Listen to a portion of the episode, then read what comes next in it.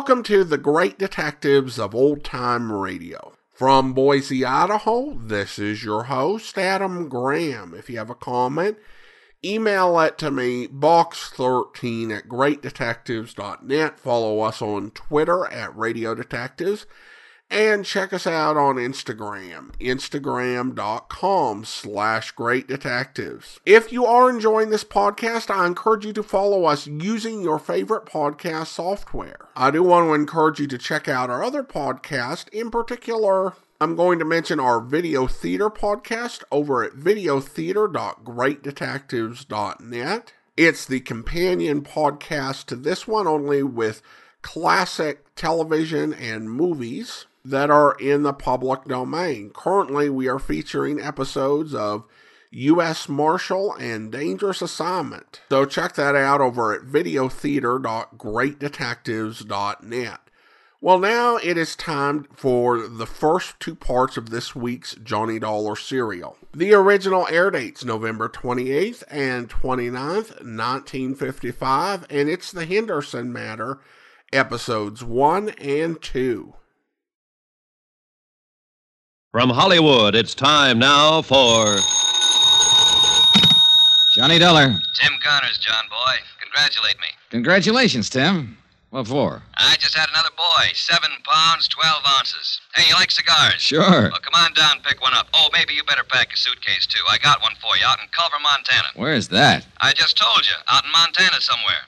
We have a debt policyholder there named Henderson. Henderson, huh? Yeah. Now, we don't know if he was murdered, committed suicide, or had an accident. Well, what does it look like? All three. Okay, Tim, be there in an hour.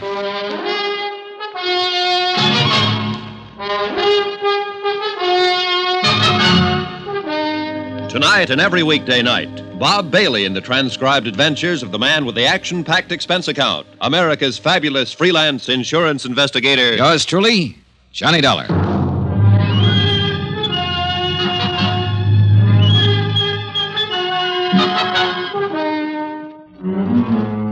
Expense account submitted by Special Investigator Johnny Dollar to Paramount Insurance Adjusters, Hartford, Connecticut.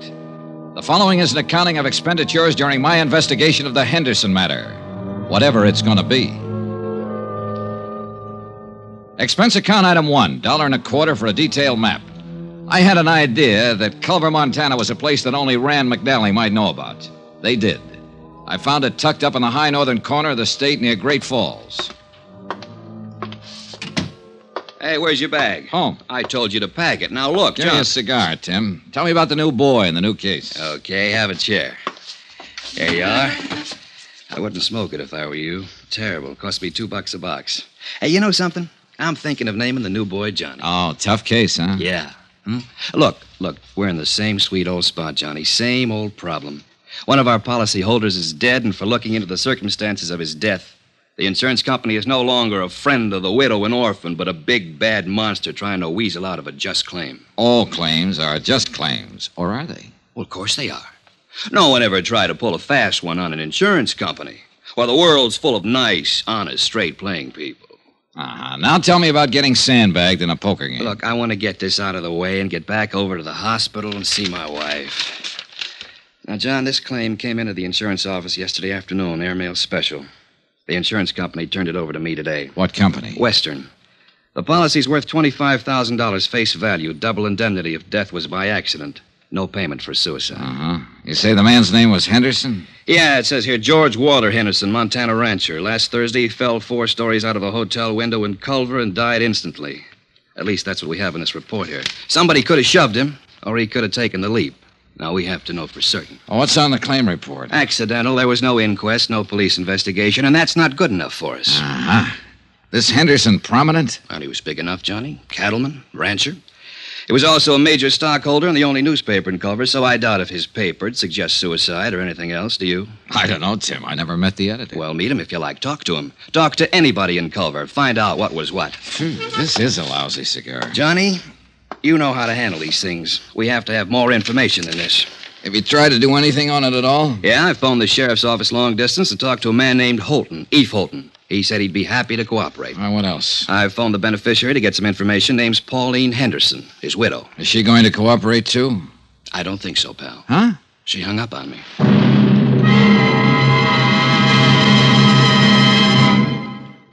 We will continue with the Henderson matter in a moment. Friends, how'd you like to thrill your favorite youngster with some of the most exciting toys of the year? Picture the breathless excitement of any child surrounded by six gaily colored balloon like giant animals up to three feet long, and all for the low, low price of just one dollar. First, you get Bounzo the clown with round pot belly and funny nose. Next comes Hoppy the Australian kangaroo. Third, there's Roscoe the roller skating bear. He's two feet tall and looks almost like real. Fourth, there's Whitey the fat indoor snowman. And fifth, Mortimer the giant mouse, 18 inches long and sure to scare the whiskers off any cat. That's five different giant animals. But now hold your breath for the most sensational toy of all, the star of the whole Christmas season, the jolly giant talking Santa Claus. Guaranteed to make everybody's Christmas a merrier one. He's a big roly-poly happy Santa. He stands erect on two legs, is actually over three feet tall and 32 inches around. Best of all, he actually talks. Just pull the tape and he says, Merry Christmas for all to hear. He's the biggest, merriest talkingest Santa ever. Sure to please your youngsters and spread good cheer. Yes, Giant Santa proves there really is a Santa Claus. That's a total of six giant animals made of brightly colored preformed sturdy latex, which the kids can easily inflate. And the cost just one dollar, not for each. Just one dollar for all six of these lovable giants who'll turn your home into a circus parade. And here's a surprise. Mail your order today and you'll also receive absolutely free Peter the Rabbit, actually over two feet tall with big red ears almost nine inches long. But you must send now. Rush $1 plus 10 cents for packing and mailing for each set you want to Giant Animals, Box 90, Grand Central Station, New York City. If not delighted with every one of your seven giant animals, return them to the Super Animals Company for a full refund, but keep the giant talking Santa as our gift. Order now. Supplies are limited. Rush $1.10 for packing and mailing for each set in cash, check, or money order to Giant Animals, Box 90, Grand Central Station, New York City. That's $1 plus 10 cents with your name and address. Mail to Giant Animals, Box 90, Box 90, Grand Central Station, New York City. Giant Animals, Box 90, Grand Central Station, New York City. Expense account item two, $185.65. Airfare, Hartford, Connecticut to Great Falls, Montana. The nearest point I could make to Culver by air. Item three, three bucks. I took the train to Culver. Sometimes when I'm having nightmares, I dream about the smelter stack standing up against the cadaverous hills that lie to the south of town. Everything, including the three or four feet of snow covered with a uniform dinginess, made Culver an ugly little town set in an ugly notch between two ugly mountains. The only hotel in town was the Butte. It happened to be four stories high. It also happened to be the place where George Henderson had met his death.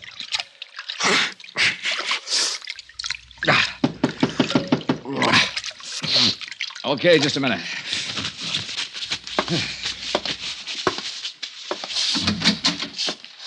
Dollar? Yeah. I'm Eve Holton, sheriff here. Huh? You're from the insurance people, aren't you? Yeah, that's right. Been expecting that you'd be in sooner or later. Well, I'm glad to meet you, Mr. Holton. Call me Eve, son. Everybody does. Uh, hey, uh, got a drink on you? And no, I haven't. Well, I got one on me. Nice and chilly, too. Well, I'll see if there's some glasses around here, Sheriff.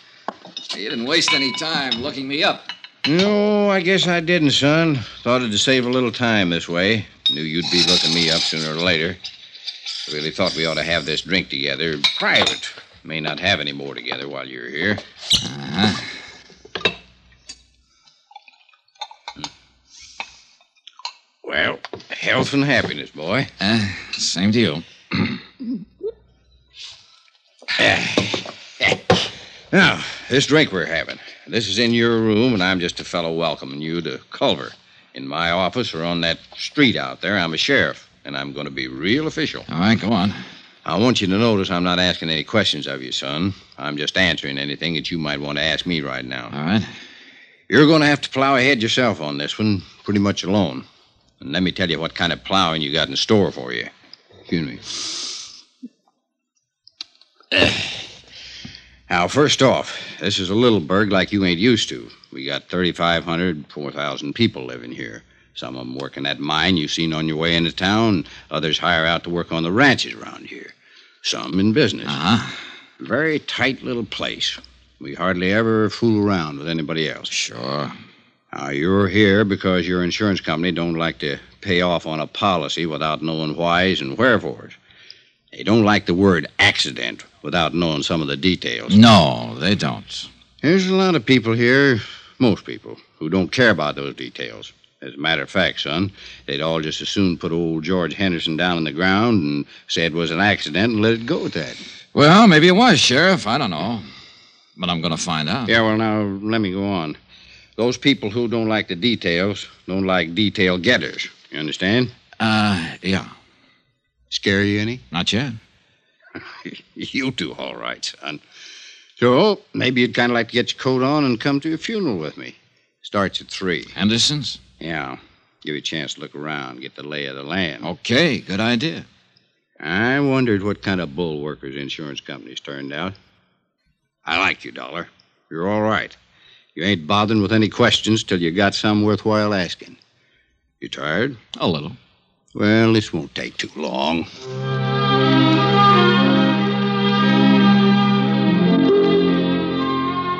Half hour later, I was standing beside Sheriff Eve Holton on a flat top hillside that served as a cemetery. The snow was white and gleaming under the winter sun of the mid afternoon skies, the air cold and crisp. To thee, our heavenly Father, who knoweth all things, we commit the body of our beloved to thy eternal care. Thy will be done. Trusting ever in thy mercy, we invoke the consolation of thy sheltering wing. Earth to earth, ashes to ashes, dust to dust. In sure and certain hope of resurrection into eternal life, in the name of the Father, and of the Son, and of the Holy Ghost. Amen. Yeah. Here. Oh, that's that. Yeah. Poor George. Eve, Hmm? which one is Mrs. Henderson? There. That's Pauline Henderson? Yeah, that's her. Well, she can't be more than 25. 26, to be exact, Dollar. I went to her birthday party two months ago. Well, how old was George Henderson? 59. Went to his party, too. yeah. Pretty thing, hmm? Very. Any other family? Nope. No other wife, huh? Nope. Want to meet her? No, not right now. Mm-hmm. Well, suit yourself. Kind of thought you might start thinking when you got a look at her. Hmm? Now, now, just keep on the way you're doing. You're doing fine. When there's something you got to know, you'll find out. Well, Eve, I already know one thing. Yeah? What's that? I'm going to ask for a coroner's inquest Just from seeing her? just from seeing her. Mm-hmm. You're a sly one, Johnny.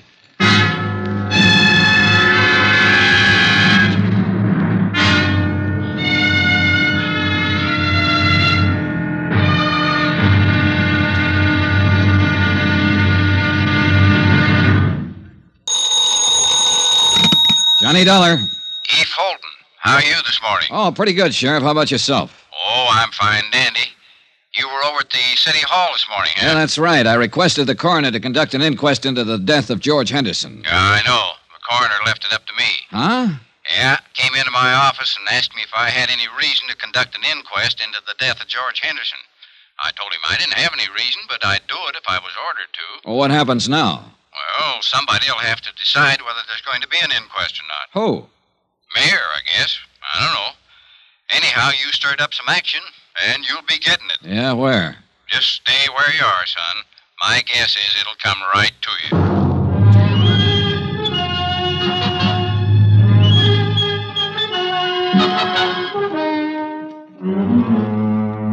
Expense account submitted by Special Investigator Johnny Dollar to Paramount Insurance Adjusters, Hartford, Connecticut. The following is an accounting of expenditures during my investigation of the Henderson matter. The death of George Henderson of Culver, Montana, where I am today. A casual certification announced the death is accidental, having been received by a fall from a hotel window. No one in Culver seemed to be too worried about any of the details. But details are my job. That's why I requested the coroner's office to conduct an inquest. I took Sheriff Holton's suggestion and waited to see what my request flushed up in the dingy colored mountains of Culver. An hour later, my first bird winged up to my hotel room. He was a tall, gray haired man in a Stetson, earmuffs, and the western version of a Chesterfield. His Honor, Mayor Newton. Mr. Dollar, I want to talk to you about this request you made for an inquest into George Henderson's death. Yes, sir, Mr. Mayor. You are aware, of course, that George's death, and he was one of my beloved and personal friends for many, many years, was a great blow to the entire community. No, I didn't know that, Mayor Newton. Huh? Only the smallest part of the community were at his funeral yesterday afternoon. His widow and I'd say mm, not more than half a dozen other people. Ah. well, I understand that your insurance company is not quite satisfied with the certification. Is that correct? Uh, more or less. What would they need to be satisfied, sir? An exact knowledge of how Mr. Henderson fell out that hotel window. I would rather no inquest were held into Mr. Henderson's death. Why? Why, sir, George Henderson is dead and buried. It should remain that way. If an inquest were to be held, it would only prove that George fell out of a window. I beg you to consider that, Mr. Dollar. You seem very certain that an investigation would prove that death was accidental, It was accidental. George fell out the window. Well, no, I can't just tell that to my insurance company, can I? Hmm. Uh, we are a small community with a rudimentary police force, not equipped in any way for an exhaustive investigation, nor for the financial burden of such an investigation. I strongly urge you to reconsider this request for a coroner's inquest. You do? I do indeed. His untimely death was an unfortunate occurrence, outside the pale of any of our poor abilities to foresee. A terrible, terrible accident. I'd like proof of that. Proof? An inquest, Mr. Mayor. An inquest. All right.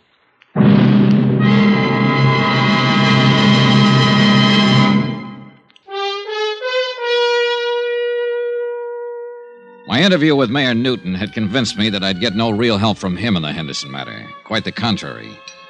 Expense account item three, 20 cents coffee. Myself and Sheriff Eve Holton. Well, you got it. Huh? At the direction of Mr. Jackson. That's our coroner. He deputized me temporarily to conduct an inquest. It's going to take place tomorrow morning, 9 o'clock, City Hall. Tomorrow, Sheriff. Room 207. Well, Eve, you won't have time to do anything. No, I guess I won't. Not much, anyhow. Oh, brother. The mayor pitched me pretty hard for not having the inquest. Knew he would. Any idea why? Nope. You think somebody asked him to stop it? Yep. Who? Don't know, Johnny. Honest.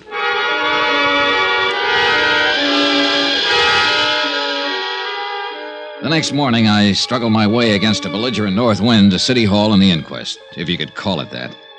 I sat in the back of the room and listened while a Dr. Horace Nam assured the six man jury that George Henderson was quite dead when he was called out of his office and examined him on the street. Dr. Nam reckoned George had died from a broken neck. An ancient bellhop, a desk clerk, and a chambermaid gave their versions of what had happened the day Henderson fell out the window. Now, you swear to tell the truth, the whole truth, so help you God. I do, Sheriff. I'm the acting coroner today, Miss Cubley. Uh, sit down. now, when did you see Mr. Henderson last? Last Thursday morning Where was this, Miss Cubley? at the Butte Hotel. Mm-hmm. You know what time of the morning it was? About 10 o'clock, I went in to make his bed and straighten up his room. I see. I made his bed while he worked on some papers there, and then I left. Did you see him after that? No, sir. You didn't see him come downstairs for breakfast or anything? No, sir. Do you know if anybody went up to see him? I believe I saw Mrs. Henderson in the lobby after that. Do you see Mrs. Henderson in this room? Yes, sir. I, I believe that's Mrs. Henderson over there. No, that's Mrs. Henderson. Now, do you know if Mrs. Henderson visited Mr. Henderson in his room? No, sir. I don't know that. Miss Cubley, did you happen to notice if anyone else went up to Mr. Henderson's room that morning? No, sir. It went on all morning long. Sheriff Holton, acting in the coroner's position, questioned person after person. All had more or less the same vague knowledge concerning George Henderson's death. I was most interested in Pauline Henderson's testimony. Now then, Mrs. Henderson, when did you last see your husband? Thursday. I went to see him about noon, maybe a little before. Where did you see him, Miss Henderson? At the Butte Hotel, in his room there. The same room he occupied prior to his death? Of course.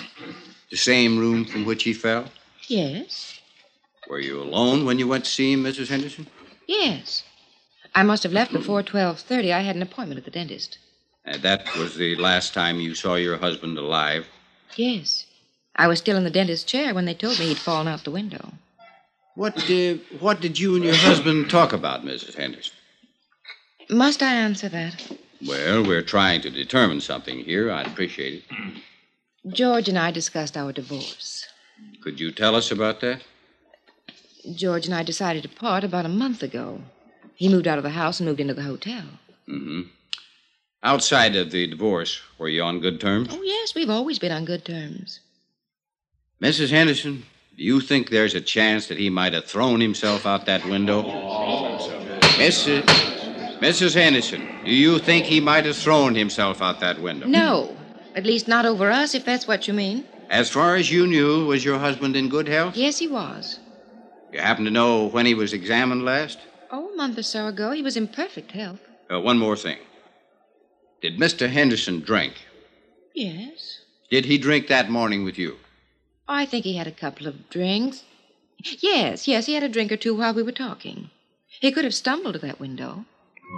The clothes were New York, the perfume Paris, the jewelry Tiffany's. The look, you might expect it on the Riviera, where everybody tries to act bored with too many good things in life.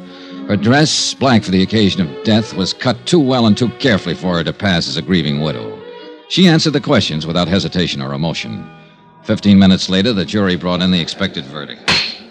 Therefore, it is the opinion of this jury that the said deceased, George Walter Henderson, came to his death as a result of injuries incurred in a fall from the fourth floor of the Butte Hotel at or about 12:45 p.m. on the 19th day of this month.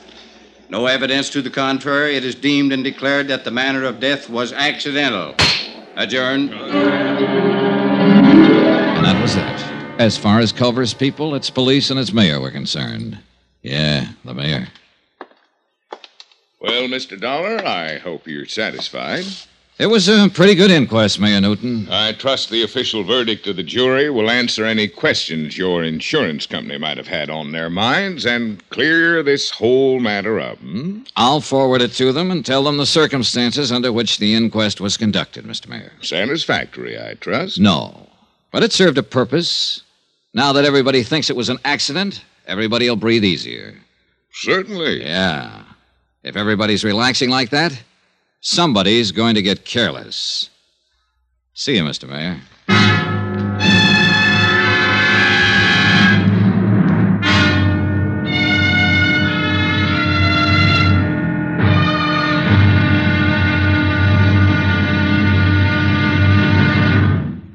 Now, here's our star to tell you about tomorrow's episode of The Henderson Matter. People do get careless tomorrow, all over Culver, Montana.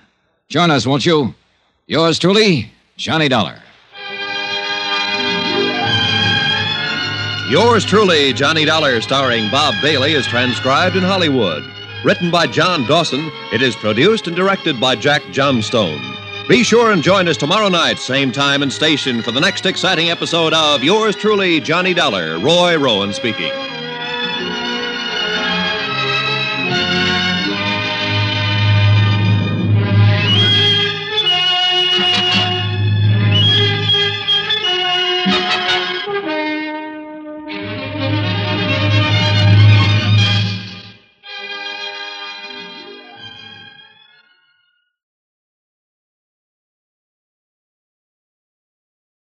Welcome back. Now, as is the case with most small towns portrayed in old time radio, Culver is not a real place. However, they put it near a real place in terms of Great Falls, Montana.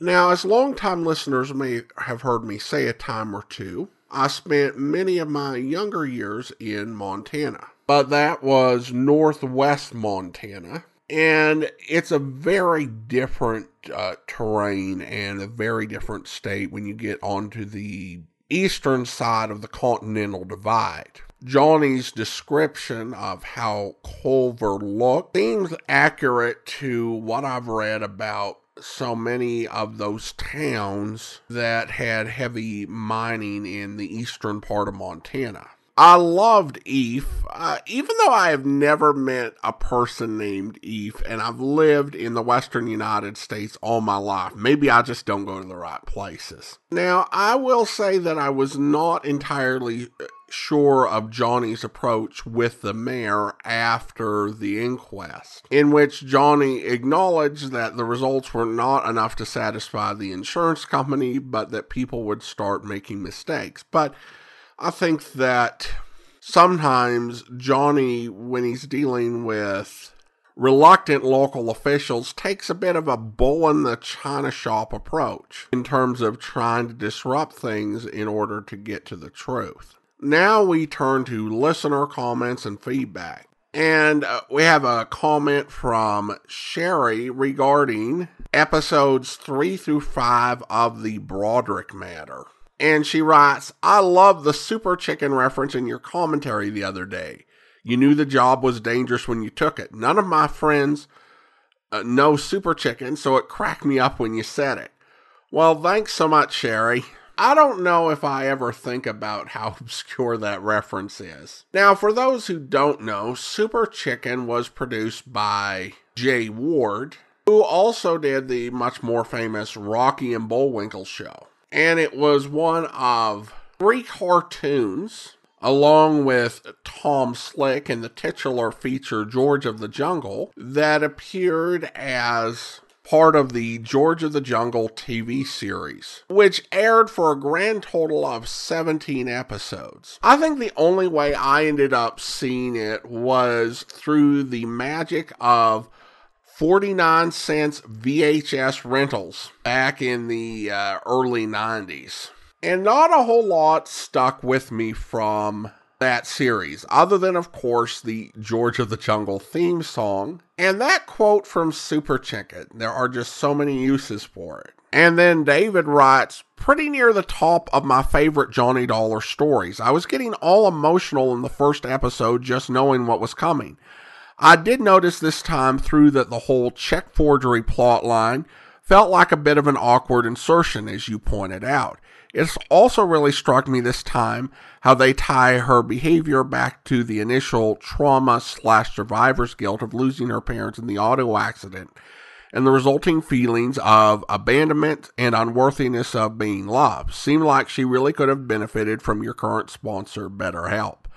Well, thanks so much for the comment, David. And the Broderick matter is a great story with a very memorable ending. I did not actually plan that out in terms of how well it ended up tying into the sponsor. He just picked the dates and eh, that was how it landed, but I thought it was serendipitous timing.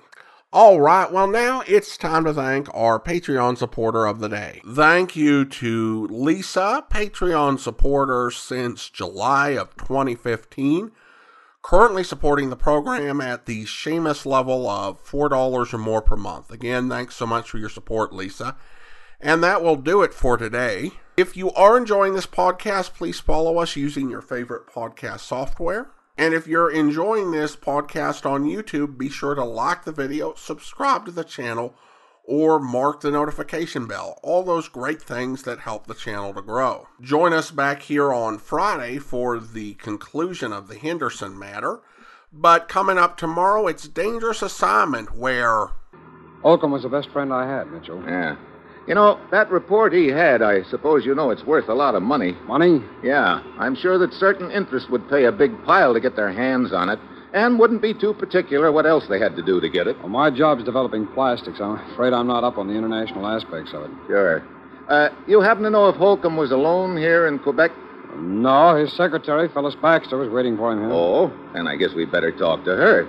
See if she can give us any additional information. I thought you'd want to talk to her. That's where we're heading now. Oh, good. You know her pretty well? Uh, just slightly. Why? Uh, she pretty trustworthy? Uh, sure, as far as I know. No, this is her apartment house here. Hmm. When did uh, Holcomb arrive in Quebec? Day before yesterday. And he was killed last night. Well, that means he was in town about 24 hours. Yeah, I. Go ahead. I, I didn't get in until this morning. The way things turned out, I sure wish I'd gotten here sooner.